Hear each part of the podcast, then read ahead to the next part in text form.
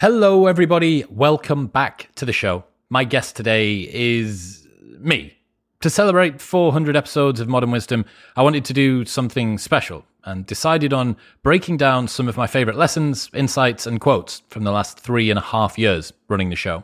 Today, expect to learn why perfectionism is procrastination masquerading as quality control, Seth Godin's best advice for beating imposter syndrome, the biggest lessons I took from Jordan Peterson, how Ryan Long can predict the future of the internet, why framing is everything, Morgan Housel's best investment advice, why I'm adamant that Jonny Wilkinson has taken loads of ayahuasca, how to keep promises to yourself, and much more.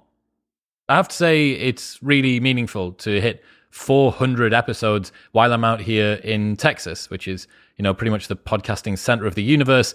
And I'm getting to meet tons of people. I'm having conversations with guys and girls that listen to the show out here. And all of this growth has been because of you supporting the show. So if you have listened or tuned in or shared it with friends or supported me in whatever way you can over the last few years, a big thank you very, very much. It's incredibly meaningful to me. I adore doing this. And it feels like we're just getting started. It definitely feels like there's an awful lot of headroom for modern wisdom still to take up. And um, yeah, roll on episode 500. I will be posting a list of all of these lessons on the Modern Wisdom Locals community. So if you want to go and check that out, head to modernwisdom.locals.com. You can join over 1,500 other people who all listen to the show and think about the same things that you do. modernwisdom.locals.com.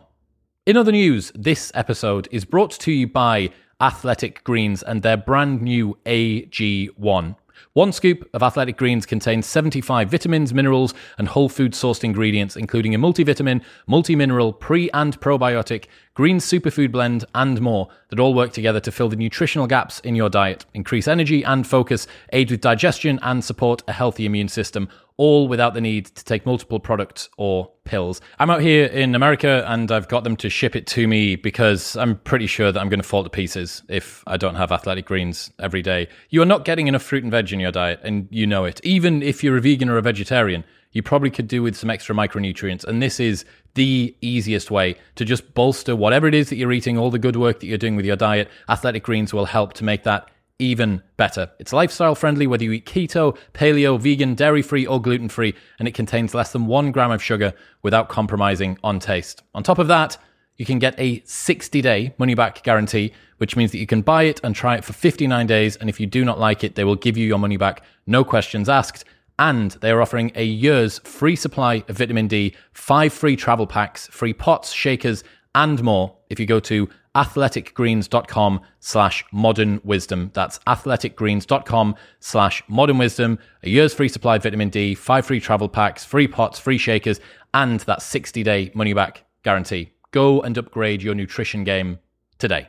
In other other news, this episode is brought to you by the Six Minute Diary. Another thing that I've brought out to America with me. I've only brought one physical book, and it's my six minute diary. It's a simple and science backed gratitude journal for a happier and more fulfilled life. More than one and a half million people have used it across the planet. It's recommended by psychologists and therapists all over the world using the proven principles of positive psychology to help you live your life more consciously and well. Self care and mindfulness isn't easy unless you have a format to follow. They've turned leading research into an easy to use daily journal, three minutes in the morning, three minutes at night, using the proven practices of positive psychology to help improve your mental health and wellness. There is no reason not to get this. You can get 15% discount by going to bit.ly slash diary wisdom. That's bit.ly slash diary wisdom and using the code MW15 at checkout, which means that you can have a six month diary to use at the morning and at night for less than £20. I think it's £18.50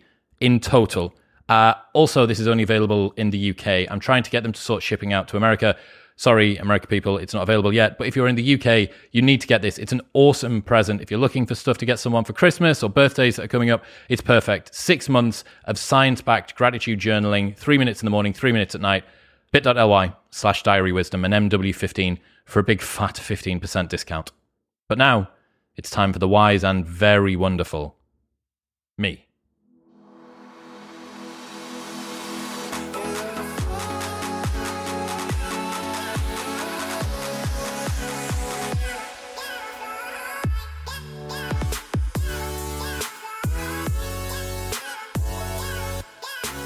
Hello, everyone. Welcome back. It is the 400th episode, the big 400. And to celebrate, I thought that I would give you some of my favorite lessons from the last nearly four years of doing the show. Four years sounds like a lot. Well, it, it is quite a lot. I definitely didn't think when we did the first episode in my office with a friend who was going to row the Atlantic naked that we would have done 400 episodes only three and a half years later, worked out that there's been 5 million hours of modern wisdom content watched and listened to over the last three and a half years, which is pretty crazy. Uh, so thank you to everyone who tunes in, who listens, who shares the episodes with friends, who messages me and sends nice things to Video Guy Dean or supports the show in whatever way you do. Uh, it's very, very appreciated.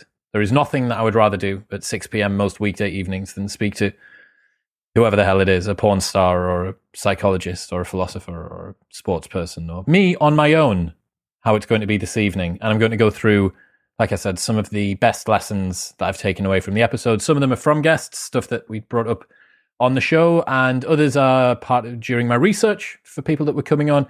And then some are sort of common themes that I've noticed throughout all of the episodes. So let's get into it. Number one, you cannot overestimate the unimportance of practically everything. This is a quote from John Maxwell, but it reminds me of Greg McKeown's work with essentialism. Essentialism basically reminds us that almost everything that we spend our times doing, uh, they're trivial nothings. They don't contribute to our higher order goals. They don't actually push us towards achieving the thing that we genuinely want to. And in the modern world, we have far more opportunities to do things than time to do them, and far more things to do than things that we care about, which means that we constantly get distracted. We get we stray from the path of the thing that we're here to do, the thing that is genuinely our highest point of contribution that we genuinely care about. We just get frittered away, distracted by shiny objects. And you can fragment your life into so many tiny little slivers that you never actually get any meaningful work done. You never progress toward the thing that you genuinely care about. I'm pretty certain, in fact, I'm 100% certain that the biggest productivity strategy in the modern world is just getting ruthlessly clear about what it is that you want to do and then culling everything that doesn't contribute to it. What is the goal that you want to achieve? And then what are all of the things that don't contribute to that that you don't have to do? Just stop doing those. Like, what's the prize that you win for being the person that keeps your Instagram notifications at zero all the time? Or what's the prize that you win for being the fastest person to reply in a group chat? Does that move you toward the thing that you genuinely want in life? Probably not. So why are you doing it? You cannot overestimate the unimportance of practically everything. It also reminds us to stop overthinking. We believe that so many of the things that we decide we're going to obsess over are really, really crucial to what it is that we've got going on. And they probably don't matter. And in a week's time, you're probably not going to remember the thing that you were frantically concerned about right now. So I really like that. I really like the idea of trying to remember that no matter what happens, you're probably going to be fine. I mean, you're sat or stood here now listening to this. So you haven't met your demise just yet have faith that you're probably going to be okay in the future too. All right, next one. Uh, perfectionism is procrastination masquerading as quality control. So this is this is me quoting me, but Tiago Forte on the show probably nearly three years ago now. Uh, he tweeted something that got me thinking about this.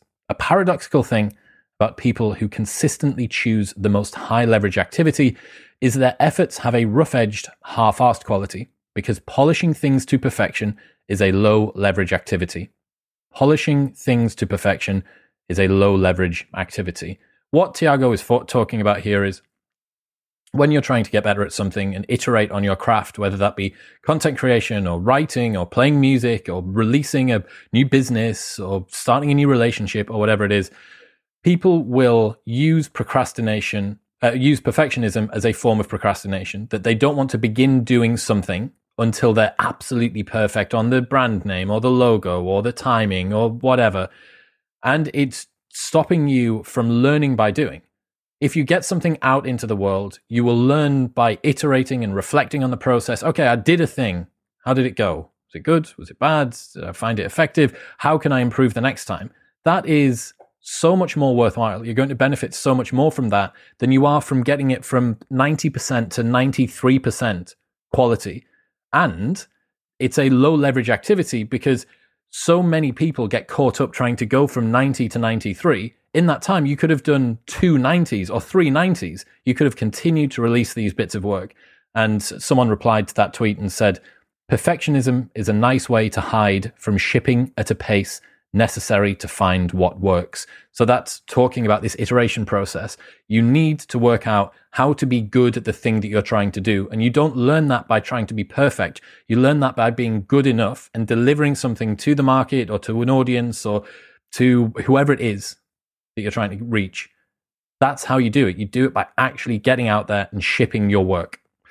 Next up, you do not serve people from your cup you serve them from the saucer which overflows around your cup. So this was the first episode that I did with Aubrey Marcus, and he blew my mind on that. I knew he had this big podcast and this successful book and stuff, and I'd listened to him and I thought, yeah, he's he's good, but I I wasn't really sure on just what it was going to be like in real person, and uh, yeah, he really, really impressed me. The guy's the real deal. He's a very, very aligned, awakened human. And um, you do not serve people from your cup. You serve them from the saucer which overflows around your cup. This is Jordan Peterson again, right? Clean your room, sort yourself out before you go out and you try to fix the world.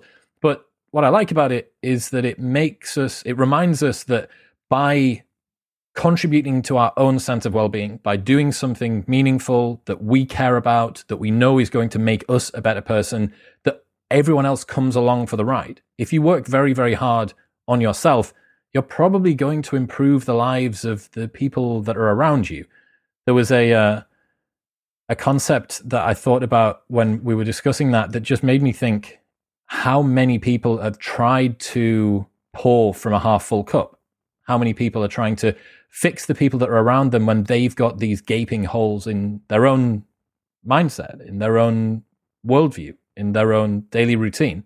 The same as being in a, an airplane, right? The masks come down. You have to put your mask on first before you help someone else. Because if you're suffocating, you're of little use to everyone.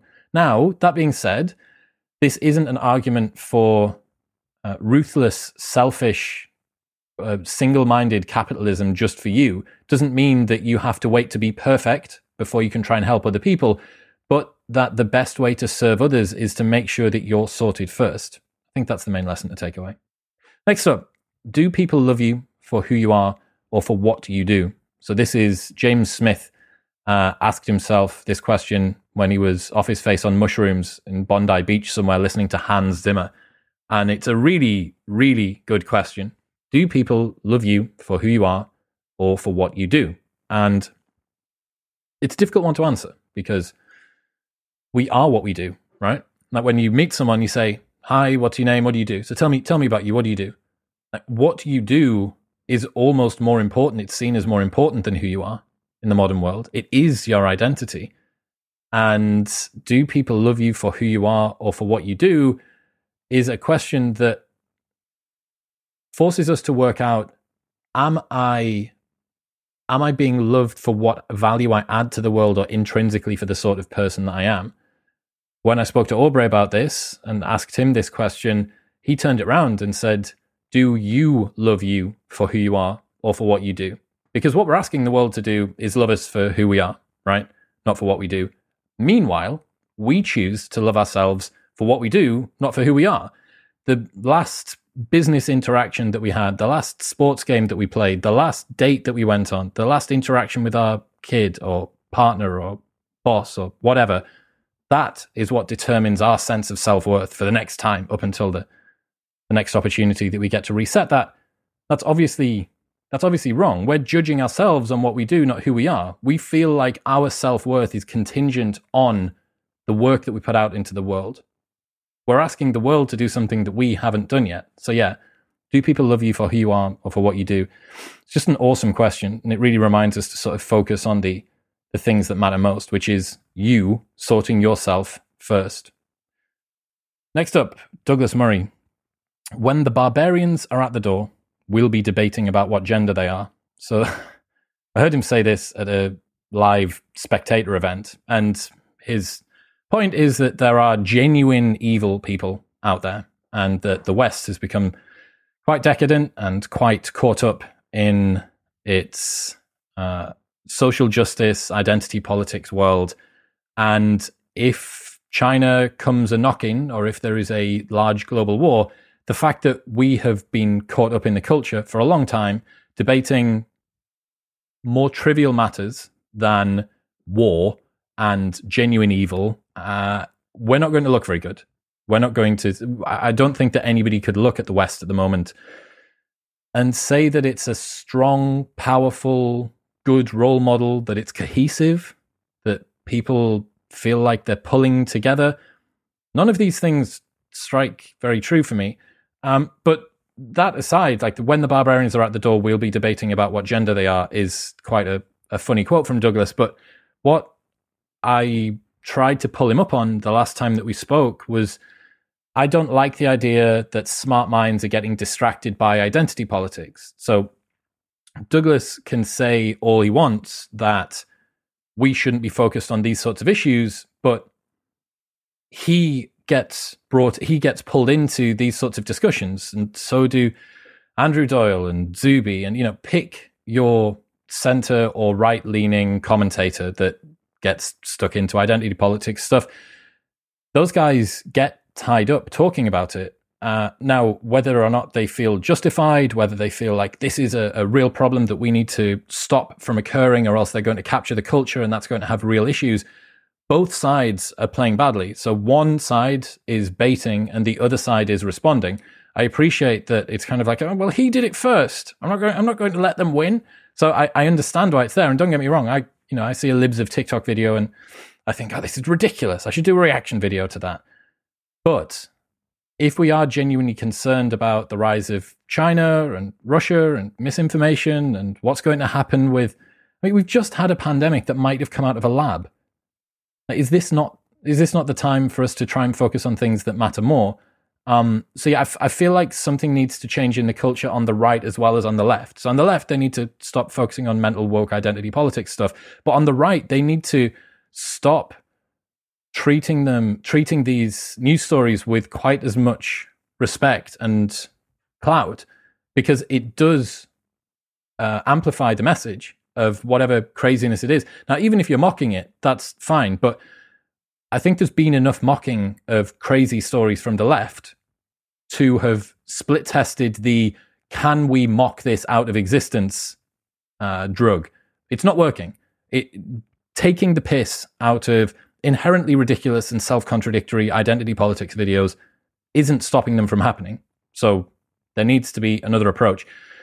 I, I genuinely think that ignorance isn't too bad of an idea. Um, and at the very least, the greatest minds of our time shouldn't have their time spent debating about whether men are men and women are women or not. There, there has to be something better that they should spend their time doing. You know, Douglas Murray's had a pretty long and illustrious reading, writing, and academic career, as far as I'm aware. I think Andrew Doyle went to some pretty prestigious universities, and Zuby also went to Oxford.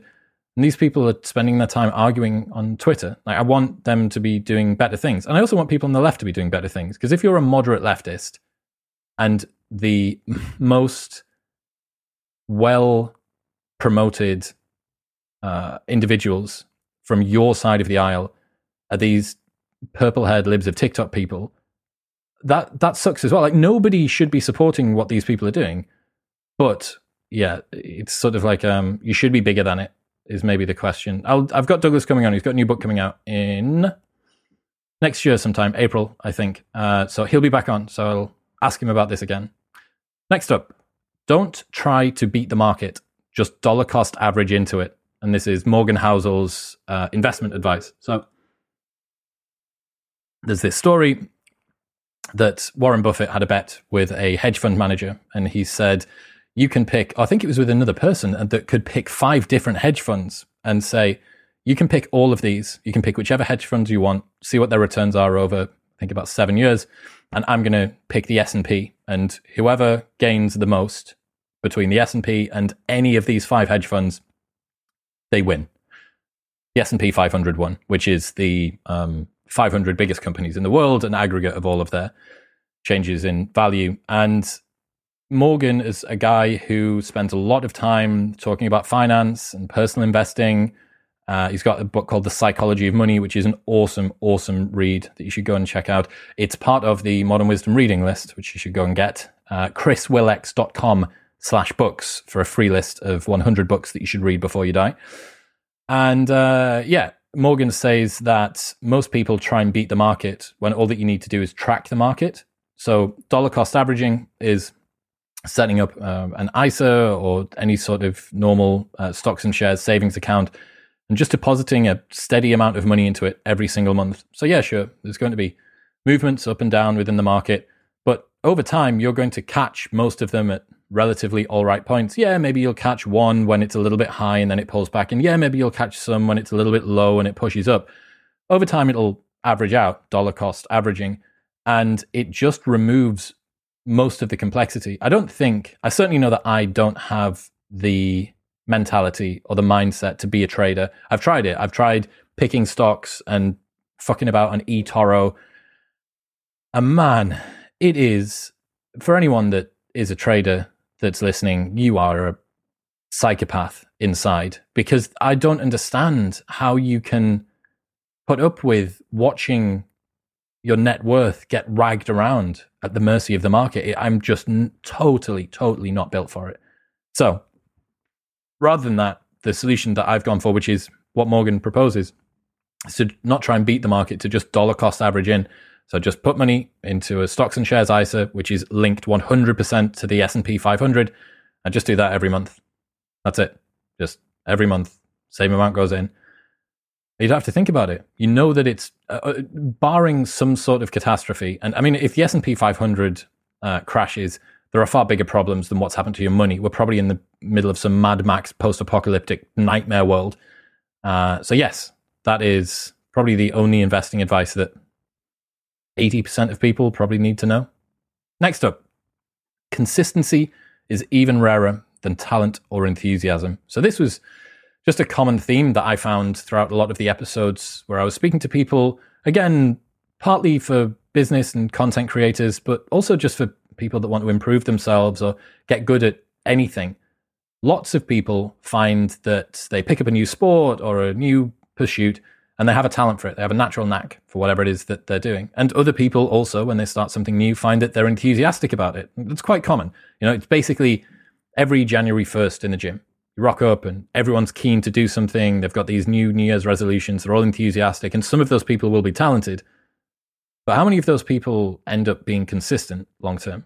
How many of those people do that thing over and over and over again every few days or every every week for years and years and years. Almost no one, because it's not sexy. It's not sexy and it's boring, and you will lose talent. Your talent will only get you so far. Very quickly after you do anything, you're going to be out of the pool of noobs and into the pool of other people who are as talented or maybe more talented than you are, who are as enthusiastic or maybe more enthusiastic than you are. And that's why consistency is the perfect competitive advantage because it's the best way to do what we were talking about earlier on, which is to leverage uh, shipping at a pace that allows you to know what works. You get to do a thing consistently. The market or your audience gives you feedback. You go, okay, well, right, got to get better at that. This has gone well. This has gone badly. We'll change it. And it's so rare that it's immediately going to separate you out from almost all of your competition. So this statistic about podcasts that 90% don't make it past episode three. And of the 10% that do, 90% don't make it past episode 20. So by making 21 podcasts, you're in the top 1% of all podcasters ever. And that's purely based on consistency. Can you create 21 podcasts? Okay, there you go. Top percentile podcaster. Why? Well, it's because consistency is fucking well rare. That's why. Loneliness is a kind of tax you have to pay to atone for a certain complexity of mind. This is Alain de Botton from the School of Life. Now, Alain uh, won't reply to my emails, or his assistant won't reply to my emails. So, this is what he would have said um, had I have got him on the show. This is what he will say when I eventually get a hold of him and his little jumper, sit him down in a seat and speak to him. Loneliness is a kind of tax you have to pay to atone for a certain complexity of mind. So the more unique you are, the fewer people are going to be like you, and the fewer people will get you. And this means that it can suck, right? You can end up feeling a bit more lonely because it's harder to find people that you want to have a conversation with. If your interests are perfect, slap bang in the middle of the normal distribution of normal, then everyone or the vast majority of people are going to agree if it's the match last night or fucking what happened on Hollyoaks or whatever. You can tell that I'm really shit with pop culture. Um, then there's going to be lots of people for you to find to speak to. The difference is that if you have, as you start to push out toward those ends of that distribution, there are fewer and fewer people who genuinely are like you. And it can cause us to be tempted to compromise who we are, right? We want to try and push ourselves right into the middle because we think, well, even if I'm not fully embracing me, at least there will be other people like me. So you'd rather be a persona in a crowd than yourself on your own. And I get this compulsion. I, I genuinely do understand. But I think that the increase in depth of insight is worth the entry price that you pay. So you get to see the world in a different way to other people because you have this unique perspective. You have different interests. If you have a slightly more complex mind, then yeah, you're going to feel things more deeply. It's both a blessing and a curse to feel everything so very deeply. You are going to. But also, it means that you get to see the world in a different way to other people. You will have a deeper insight. You will feel things in a more nuanced and subtle and high fidelity way, which is pretty cool. I don't think that that's something that you should let go. Certainly, not simply because you're struggling to find someone to connect with.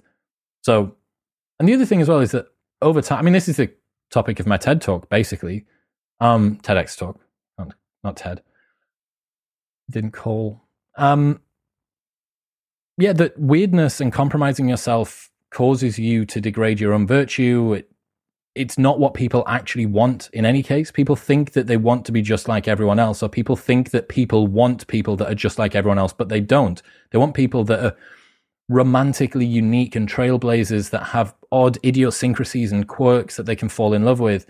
That's the people. Think about whoever it is that you admire in the world. You don't admire them because they're mind numbingly normal, because you know one of their views and you can accurately predict everything else that they believe. Because what stops you from loving somebody else that's the exact same as them? The more unique that you are, the fewer people are like you. And that's a big thing to be proud of. Imposter syndrome is a feature, not a bug, of growing as a person. So this was Seth Godin, uh, marketing hyper genius, uh, on the show start of this year, maybe end of last year, and asked him about imposter syndrome. And he said that why would you not feel imposter syndrome when you're doing something brand new that you've never done before, especially if it's maybe something that no one has ever done before? So we try and rid ourselves of imposter syndrome or ask why it's there. But what imposter syndrome is, is uh, an uncertainty in yourself around whether or not you can complete a particular task or achieve a goal or project or whatever that you've got in front of you. But if you've never done it before, then quite rightly you've got imposter syndrome. It's an accurate representation of your uncertainty about whether or not you're going to be able to do the thing that you say that you're trying to do. So imposter syndrome isn't a bug, it's a feature. It's an accurate representation from your mind thinking, this is, I'm trailblazing some new ground here. I've never tried to lift this weight before. I've never tried to go out on a date with this type of person before. Whatever it is Like that's you just expanding your domain of competence. And if you think of it like, if you feel a little bit of imposter syndrome, if you feel a little bit of um, concern about whether or not you can complete the thing that's in front of you, what if you reframed that as a signal that you are doing work which is good, which is growing you as a person?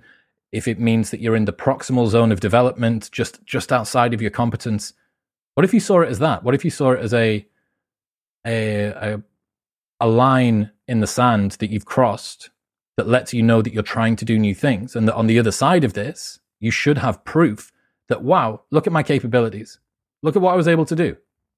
That's new. I couldn't do that before. I didn't even know that I could do it before. I wasn't even sure that I could complete it.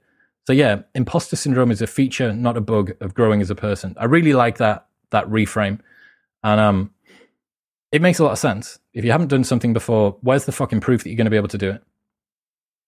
Never lie, Jordan Peterson. So whether it's by omission or commission, lying degrades your virtue. Your internal sense of self worth is keeping check, even if you aren't. Telling the truth is a superpower. It works for everything.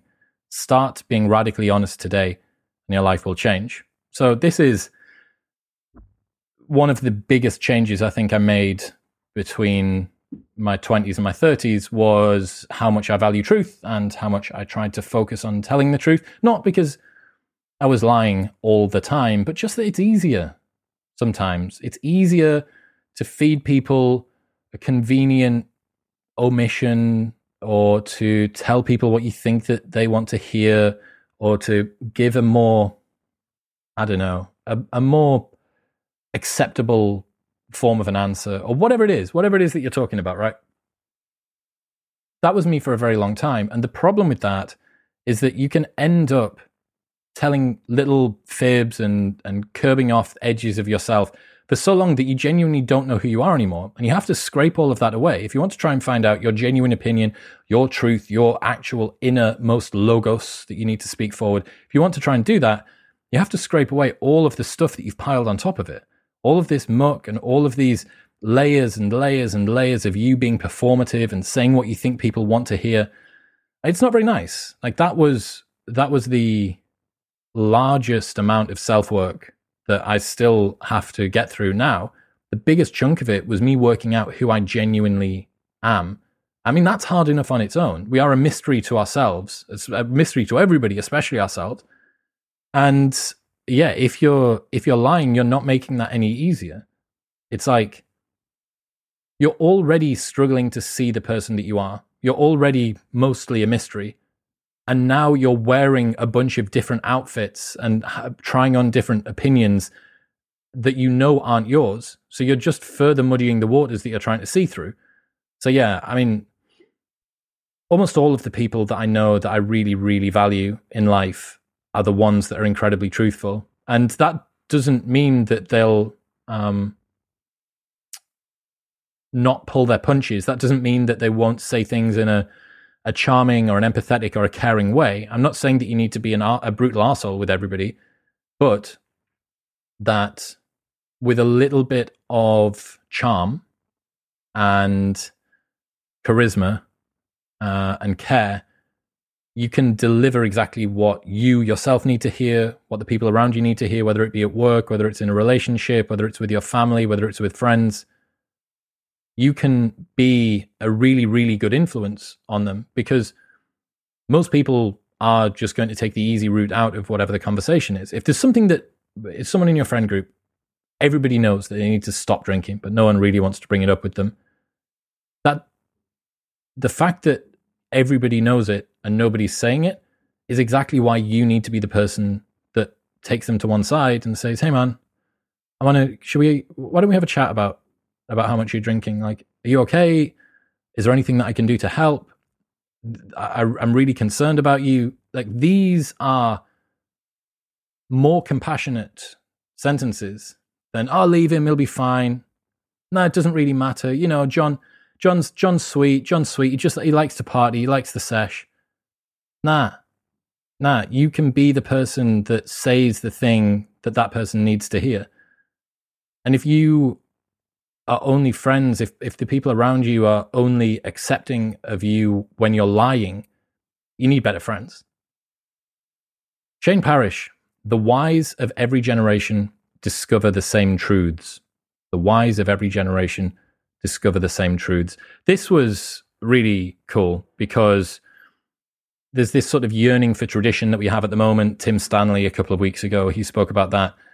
And it really does feel like so many of the solutions that we come upon are things that you know your parents would have told you. It's like that midwit meme, like the the idiot and the genius uh, arrive at the same place, and the midwit in the middle is the one that doesn't. It's like the uh, parent and you at your highest virtue, your highest wisdom, you arrive at the same thing, and then you in the middle is the one that's trying to overcomplicate everything. The um, tradition is a set of solutions for which we have forgotten the problems. Take the solution away, and often the problem comes back. So, so many times people are trying to reinvent the wheel. Okay, with relationships. Okay, we see rising divorce rates. So uh, maybe um, monogamous relationships are horseshit, and we should all just try polyamory and just fuck everyone. Um, yeah, I mean that's one. That's one solution, or it could be that marriage is just a bit hard, and we've now got technology that is throwing us to the lions with regards to novelty and distractibility. Um, and uh, I mean, marriage rates are, are decreasing as well. The wise of every generation discover the same truths. There's been a lot of unlimited numbers of people that have thought about the biggest questions that plague all of us. Why do you think that in 2021 we're going to be able to immediately just come up with a brand new set of solutions for stuff? These have been split tested a lot, an awful lot. Thousands and thousands and thousands of people have been consumed by the same thoughts that you are every single day whatever it is that's concerning you, whatever it is that you're worried about, that belief that you have a, a particularly unique problem that no one on the planet has ever faced before is almost certainly horseshit. And looking for solutions in the future or the present is probably a pretty bad idea. There's definitely someone that's come up with that's faced what it is that you're struggling with the wise of every generation discovering the same truths reminds us that if you look back, if you try and find a little bit of wisdom from the past, there's probably an answer already there. The bleeding edge of internet culture can predict downfalls six to 12 months before most normies even realize. That's from Ryan Long. Um, so, Ryan's an interesting guy. He's this comedian dude that I had on the show uh, earlier this year. And he's like quite a bro, kind of like he's like 2021's version of American Pie, sort of comedian. Used to be in this really famous ska band uh, in Canada, a ska punk band, and he's still got that sort of punk rock thing going on with the hair and the nose ring, and he's like just super broy about everything. Um, but I find uh, he's cool. He's genuinely a cool guy in a way that I don't think I, I could ever be, and his insight around the absolute bleeding edge of culture. Like he has his finger on the pulse. Some of the things that he says in the episode, if you go back and listen to it, he drops some names and he makes some just what he takes for granted as part of culture to me seems like something that I've only glimpsed the very, very corner of. So he'll bring up the name of someone or he'll mention something about a person that he doesn't think is very cool or just a, a, a passive put down about some some content creator, whatever it might be. He does that so seamlessly because to him it's plainly obvious. But this person or whoever it is that he's talking about does it on loads of his other videos as well. These people are still riding high. So Dan Bilzerian was a, a, an example. If you looked at people like Philion, uh, who's an awesome YouTuber that you should check out, uh, I think maybe CoffeeZilla did some stuff on it. I think Tom Mc fucking Swedish looking guy with a beard who does finance stuff, Tom somebody. Um, those guys had done takedowns of Dan Bilzerian. They'd realized probably a year, ago, 18 months ago, or something like that, that Dan Bilzerian was kind of coming across like a bit of a man child, that he was this. It was just weird. There was something just a little bit off. He hadn't positioned himself appropriately. And then look at what happened six to 12 months later it turns out that he's sort of a bit of a charlatan who said that he owned this huge house and he didn't. He was renting it, and his company's finances were in the toilet, and it seemed like he was getting bailed out by his dad, who had all of this money that he got in this dodgy way, and blah, blah, blah, blah, blah. But if you had kept your ear to the ground on the right areas of the internet, you would have been able to predict this 12 or 18 months in advance. And that's the uh, world that people like Ryan kind of seem to be in. Now, that's not me saying that he's going to be fucking Cassandra, right? And that he's going to be able to predict absolutely everything that happens for the rest of time. I don't think that that's right. But the bleeding edge of internet culture is a pretty good window into the future. You know, here's a perfect example Wall Street bets. I told the boys about Wall Street bet. It was me, me. I broke, I broke the Wall Street bets uh, story. Um,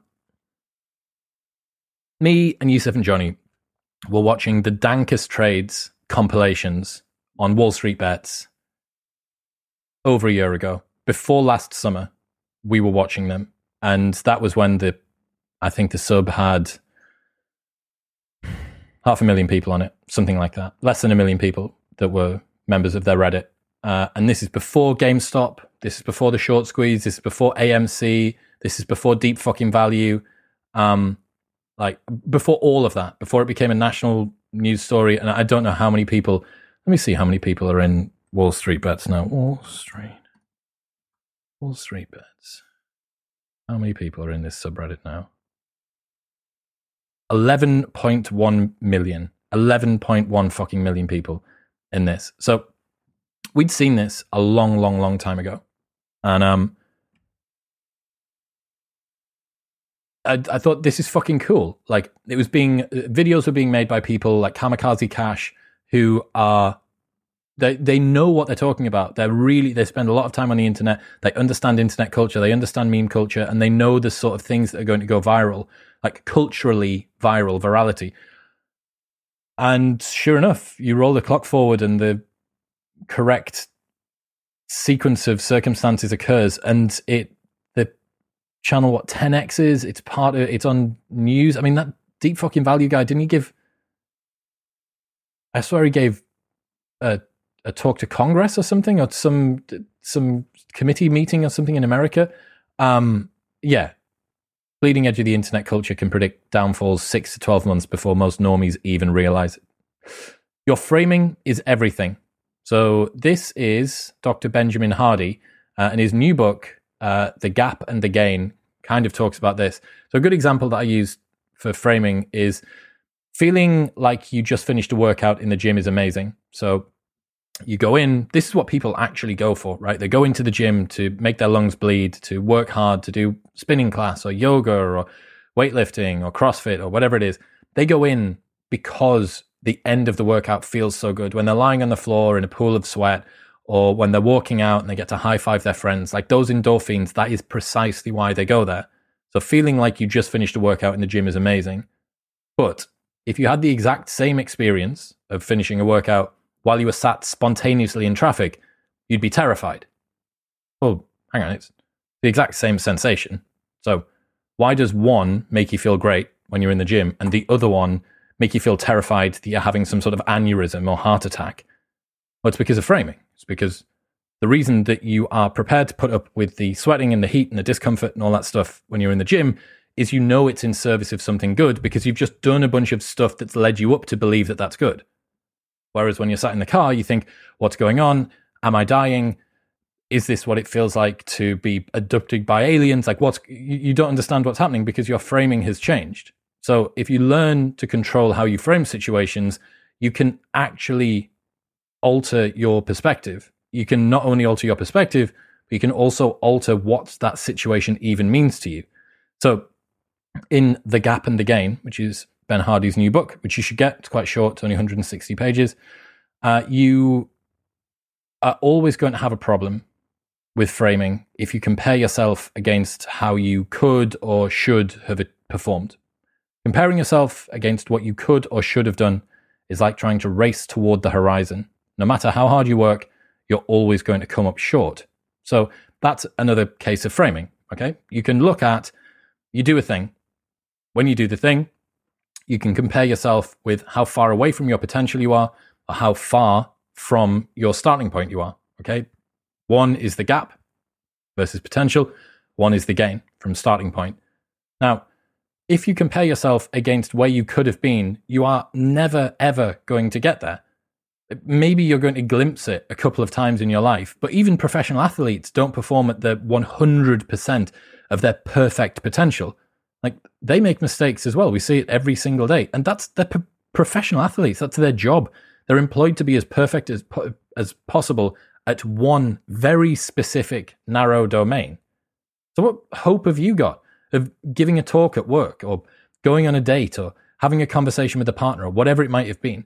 Whatever pursuit it is that you're going after, if you frame the situation as, you idiot, look at how much better you could have been or should have been. Well, yeah, obviously, obviously that's going to be the case because I'm never going to hit 100%.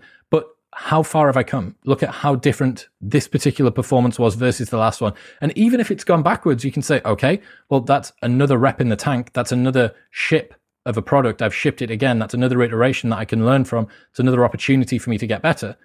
The difference in terms of framing gap and gain is really, really powerful. And I'm glad that Ben has now given a name to it. The gap and the gains are an awesome one. I don't know whether uh, the episode might not be out yet, or it might have just come out. But if it's not out, it'll be out soon. Uh, this is the weird and wonderful world of uh, scheduling podcasts in advance. Right.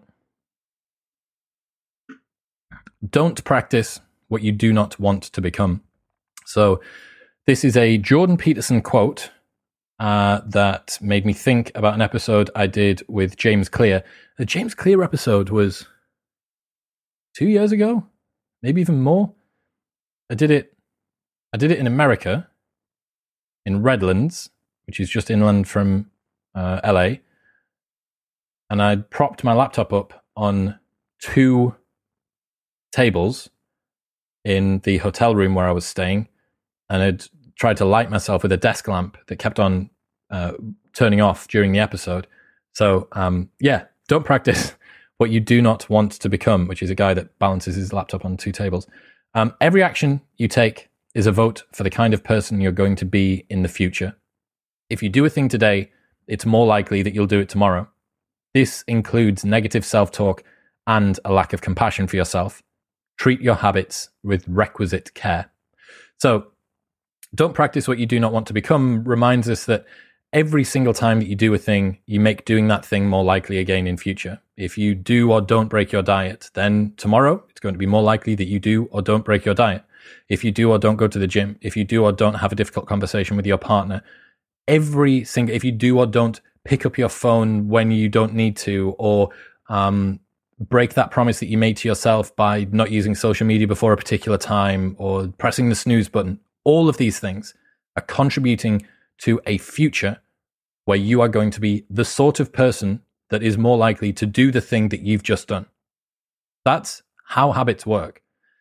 There's a story about a woman, a, a girl who was horse riding when she was a kid and her parents were quite strict and she didn't want to get caught smoking when she turned into a teenager but her parents didn't follow her to horse, uh, horse riding so her and her friends would go out horse riding and they'd smoke while they were on the horses and then she'd come back and she'd muck to the horses out or whatever so she'd mask the smell uh, and then she stops she gets pregnant when she's a bit young uh, and has a kid and then 10 or 12 years later decides oh well i'm, I'm going to take my child horse riding because it was something beautiful and it's something that my mom introduced me to and this will be really good.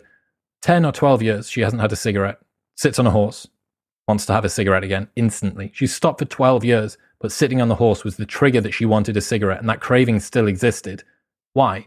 Well, it's because the way that myelin sheaths lay down, the way that our brains work, is that it's really quite hard to atrophy connections in the brain once they're made if you have your phone always on one side of your desk, as soon as you put your phone back there, even if you didn't have it for 10 years, you're going to be able to pick it up because those wirings still exist in your brain.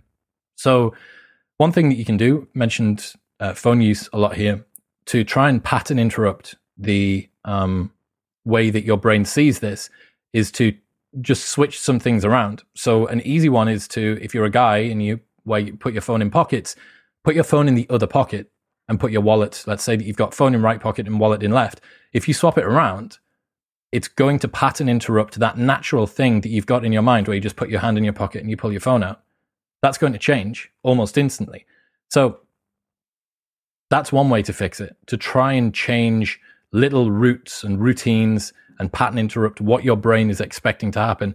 Rearranging the uh, menu on your phone, moving different icons around in different places is another really good one because more than anything, when you get your phone out, you know your brain understands where particular triggers are on the phone. It's not as if you're pressing the icons, it's as if there's a cue, craving, and reward that's already embedded into your thumb via your brain, and your thumb is just following that little routine. But if you break the routine, and now fucking Barclays banking app is where Facebook used to be, and you press on that, you, it's going to stop you. So adding in these extra layers of friction and pattern interrupting that is a really good thing to do. I actually considered, I mean, this would be total sacrilege. But I'd actually considered getting an an Android phone. I barely say it. Getting an Android phone because I knew that I wouldn't be able to use the same uh, modes uh, of phone use um, that I'm used to on an iPhone. It's going to be so. It's going to be complete departure, right? The operating system. This would be an awesome thing for phone manufacturers to do to offer different types of operating system. So imagine if iOS had 10 different ways that the interface could look, not just the way that the icons are positioned, but even the way that you navigate around the phone and what the gestures mean and how you swipe, perhaps. If you were able to totally pattern break what it was that you were doing, yeah, you have the same device in your hand, but the way that you use it has to be completely different. That would be so good because it would basically be like starting again. But yeah, I mean, it, it, it scares me. It, it, honestly does scare me. Some of the bad habits that we pick up, they're they're with us for the rest of our lives. Now we can replace them with other good habits, but getting rid of habits that you've already created is really really difficult. I mean, I asked uh, Anna Lembke this, that dopamine researcher, only the other week, and said, you know, can you kind of get rid of addictions? And she gave she kind of gave a bit of a diplomat diplomatic answer. Um, it seems like you can definitely overcome addictions, but there's always kind of going to be something there. So yeah, don't practice what you do not want to become is a simple sense, but it's oddly existential. Um, another thing as well is I'm really glad that phones weren't around even sooner because embedding these particular habits when you're younger is significantly easier. Think about how easy it was to learn stuff when you were in school, right? Like, or languages. There's some stats that I saw about how much harder it is to learn a language, I think, after the age of 13, something like that. So your brain is just primed for taking in information and learning habits, right, when you're younger. But most kids have got iPads or phones. Man, I am so glad. If I think about how challenging I find technology use now uh, compared with how long I've been using it, and then think, okay, now double the amount of time that you've been using an iPhone from, I think I probably got one when I was about 25. Yeah, it'd be more than double. That's terrifying. That's scary. Uh, Corey Allen, you are not your thoughts. So, Corey is a meditation teacher and uh, producer, music producer, and he makes binaural beats. He makes some shit hot binaural beats for meditation and for deep focus and stuff. You should check those out if you're looking for some new ones. The voice that speaks in your head is not you. You are the one who hears it speak. Don't identify with what your mind says any more than you identify with what someone on the street says. This is one of the most liberating truths to know. So, with this, it's reminding us that you don't know what you're going to think next. You don't know what you're going to think next. If you don't know what you're going to think next, how can you say that the voice in your head is you? It's just another element. Think about the fact when you've lost your keys and you say to yourself, uh, Where are my keys? Who the fuck are you talking to? Genuinely, who the actual fuck are you talking to? I've lost my keys. Where are my keys? There's only you inside of your head, is there not? Well, no. If there's someone speaking, then there has to be a listener. And the person that's speaking is just this weird amalgamation of sleep deprivation and hunger and excess caffeine and limbic hijack and thought loops and what you've just seen on Twitter and that repetitive song that's on the radio that you can't get rid of, you are not your thoughts. So when you hear something, you hear a particular piece of monologue that's in your head that you're saying, you wouldn't identify if someone on the street just accused you of being that thing. So genuinely ask yourself, why do you choose to identify with what your head says? Do you have faith in your own word? Maybe. Okay. Well, how many times have you thought a thing that didn't turn out to be true? You are your most untrustworthy friend. The voice that's inside of your head is batting, it's got the worst average in history. Imagine all of the things that you've thought that didn't turn out to be true. All of the concerns that you had, all the worries, all of the fears and the overthinking and the absolute certainties about whatever catastrophe was going to occur or absolute certainties about whatever success was going to occur and it didn't. If you were friends with that person, you would think that they were the biggest gobshite on planet. You'd be like, what, dude, all that you do is spew misinformation at me on a daily basis. What are you talking about? But because the voice comes from inside of us, we trust it. You are not your thoughts. It was really good from Corey. You should go back and listen to an episode I did with him on binaural beats uh, back end of last year because he splices the binaural beats in between the episodes. So we're talking about different delta waves and theta waves and beta waves and stuff. And um, he cuts them in. It was beautiful. It was really cool for him to do that. Um, action is the antidote to anxiety. Action is the antidote to anxiety. This was Rich Diviney, who was a Navy SEAL and he founded the SEAL Mind Gym, which was the uh, sort of mental optimization wing of the Navy SEALs. Up until then, I don't think that the SEALs had really focused on optimizing or maximizing mental performance. They'd obviously spent a lot of time doing physical stuff, but they hadn't really optimized it mentally. Uh, so, action is the antidote to anxiety. You're not afraid of the future when you're moving yourself toward it do something, anything, you'll feel better. This is a realization that I've had as well when I feel bad when I'm finding myself with a low mood. It's often I can manage to assuage that feeling by just doing something that moves me towards my goals, that moves me a bit closer toward the life that I want to have, towards the project that I genuinely care about you're not afraid of the future when you're moving yourself toward it. It's the helplessness that comes with uh, stagnation. You have this sense, this nagging sense in the back of your head that you should be doing a thing, that you could be spending this time when you feel a little bit anxious or you feel a little bit down and you're a little bit guilty because look at all of this time that I'm wasting, just reveling in my own pity. And then if you can do anything, if you can take a tiny, tiny little step, let's say that you're feeling a bit bad, a bit bad today, and you know that going for a walk would make you feel better, taking the dog out, going to the gym, doing whatever. The tiniest, tiniest little step that you can take toward doing that, even going to the gym to do a push up, would be such a huge accomplishment because it is infinitely more than you were about to do. And once you're there, you know that you're going to do more. So action as the antidote to anxiety is a it's a really good thing to remember. Most of the anxiety that we suffer with comes about because we're not we're not in control or we don't feel like we're in control of the future. Right? We're concerned about what's coming next because we're not controlling the speed and the direction that we move toward it. So try and take a little bit of control. What do we got next? Uh, joy has to be found today, not tomorrow. So this is uh, Jonny Wilkinson went on the High Performance podcast, um, and Damian Hughes and the other guy whose name escapes me. Sorry. Um, fuck man, Jonny Wilkinson sounds like Jonny Wilkinson sounds like a woke Aubrey Marcus. He sounds like someone that's done a hundred ayahuasca sessions. I'd love to find out if he's done any psychedelics. He's very he's all about spiritual enlightenment and being awakened and in the present. You think this guy this guy tackled people to grass for a living. He kicked he kicked a, an egg shaped ball and tackled people to the ground.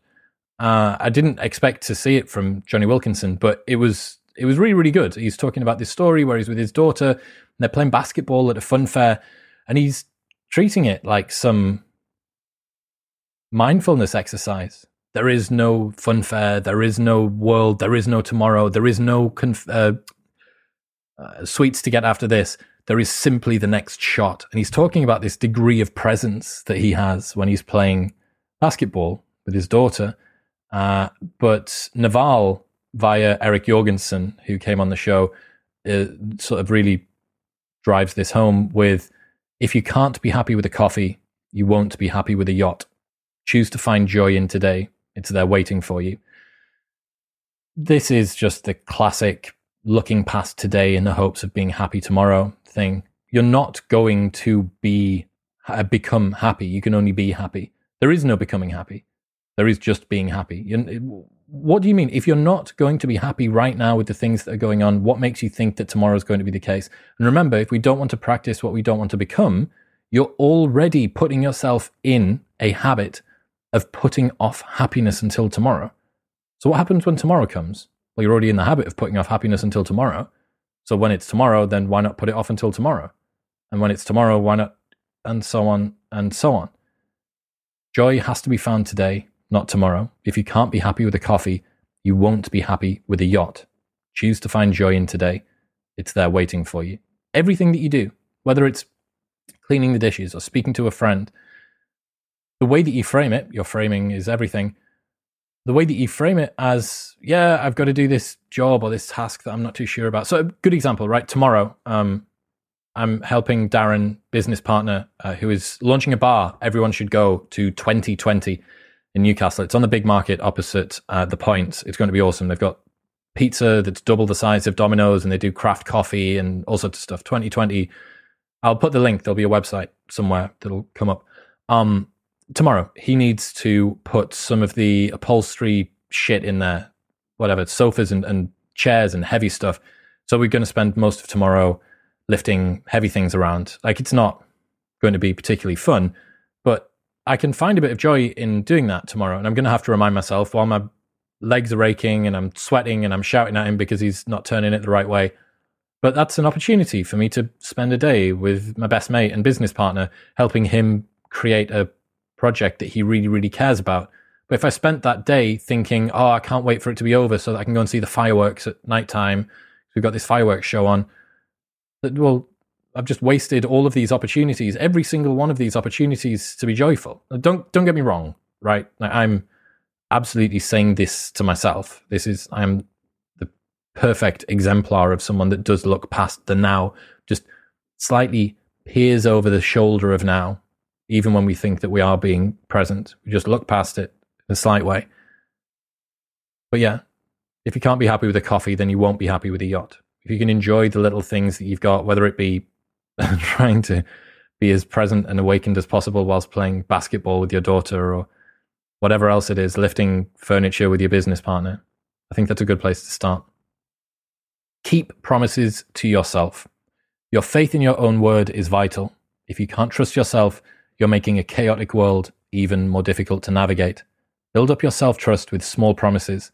Over time, you will be able to take on bigger challenges this again was a big reflection for me from the self work that I did between my 20s and my 30s that because I had played a persona a lot and I'd sort of been this version of me that had maybe degraded my uh, trust in myself, uh, my belief in my own honesty, that I didn't believe that I was going to do the things that I said I was going to do. I mean, first off, uh, I was believing that the voice in my head was me. So I'd already I'd already fucked up once, but I didn't have faith that the promises I made to myself were going to be completed. So imagine that you have a friend that you invite out for lunch a lot, and every time you invite this friend out, they always turn up late. Every single fucking time, always turning up late, or sometimes don't show up at all.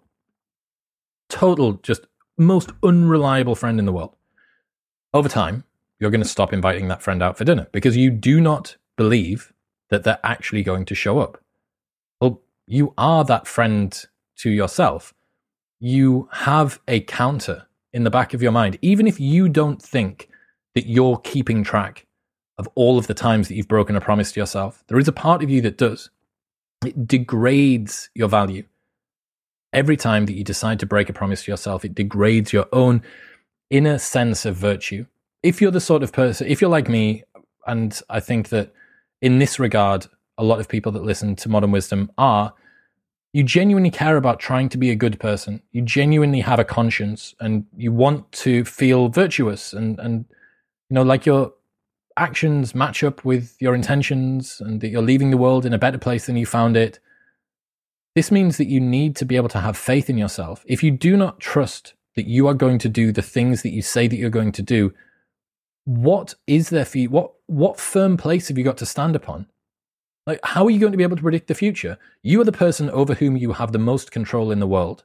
You only have marginal control over yourself, but you're the person that you have the most control over. And if you can't trust that you will do the things that you said that you were going to do to yourself by your own volition, under your own control, what fucking hope is there? What hope is there for you to be able to make a relationship with another person work when you can't trust yourself to do the things that you said that you were going to do.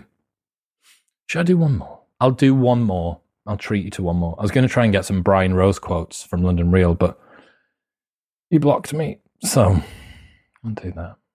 Mm.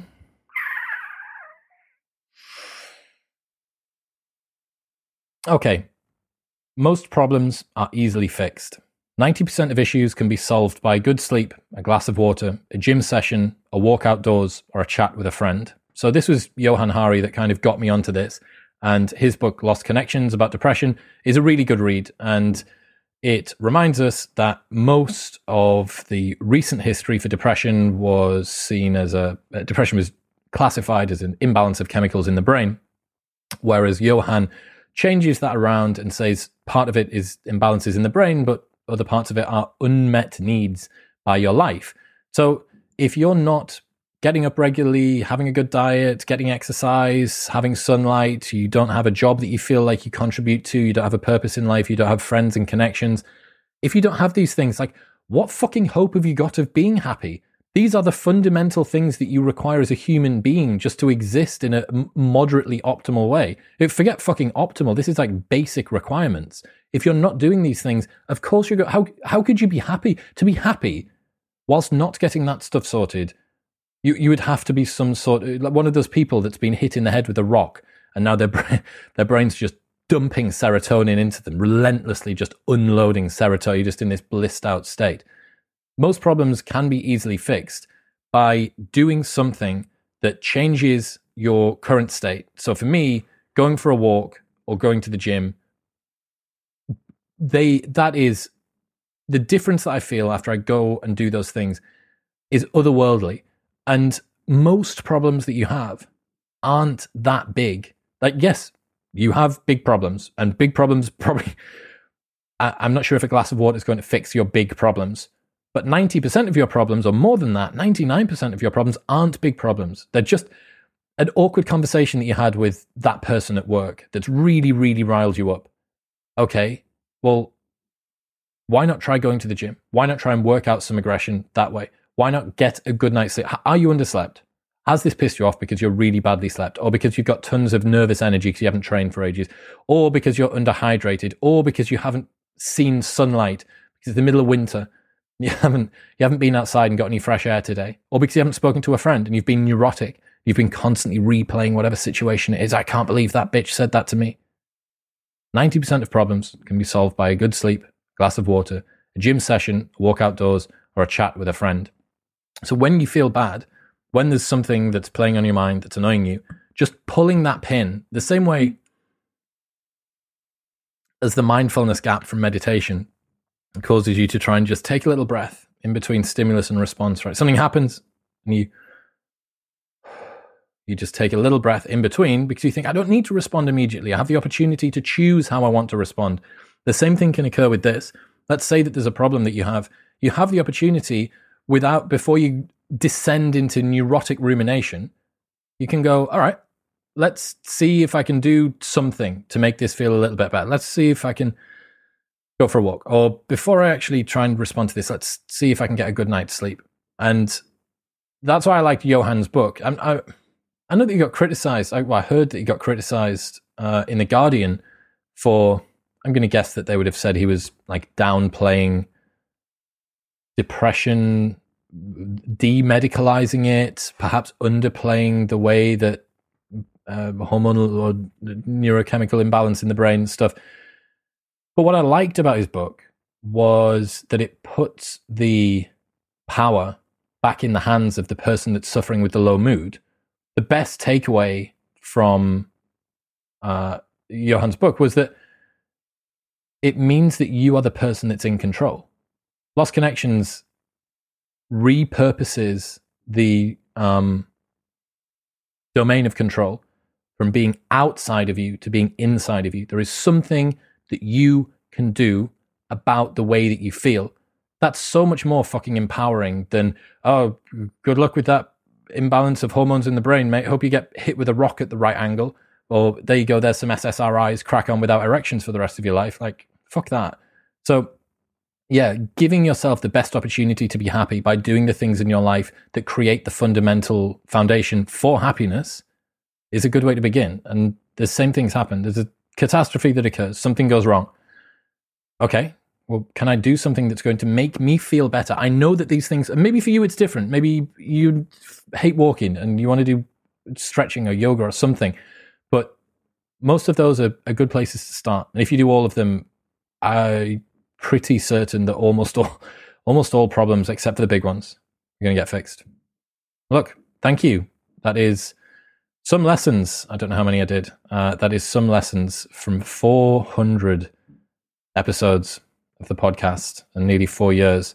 Uh, I will be in Austin by the time that you watch this, which is also going to be exciting. I'm going to be recording while I'm out there. And yeah, I mean, I started doing three episodes a week at the beginning of the pandemic because I kind of made a promise to you guys that I, I wanted to um, give you more of a sense of community and connection and more stuff to distract you from what was being a fairly shitty year.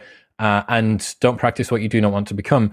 I've ended up uh, embedding the habit that if I do any less than three a week now, um, I, I, it doesn't feel right. There's something wrong. So um, the show is going to continue at this uh, unrelenting pace for quite a while longer. Um, I really, really appreciate everybody that listens and tunes in and shares the episodes and does whatever and joins the locals, the locals community we've got. Uh, go and that'll be up here, or it might be on the end card. If you want to join and speak to other people that are just like you and talk about the episodes and connect with me and connect with the rest of the audience, you can go and join there. Right now, that'll end up here, maybe. Um, but yeah, thank you. Roll on episode 500.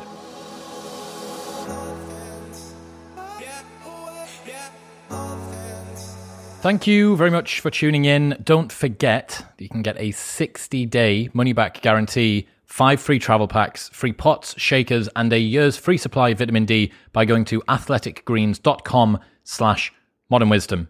And you can get 15% off my favorite six minute diary by going to bit.ly slash diary wisdom. That's bit.ly slash diary wisdom and MW15 at checkout. I'll see you next time.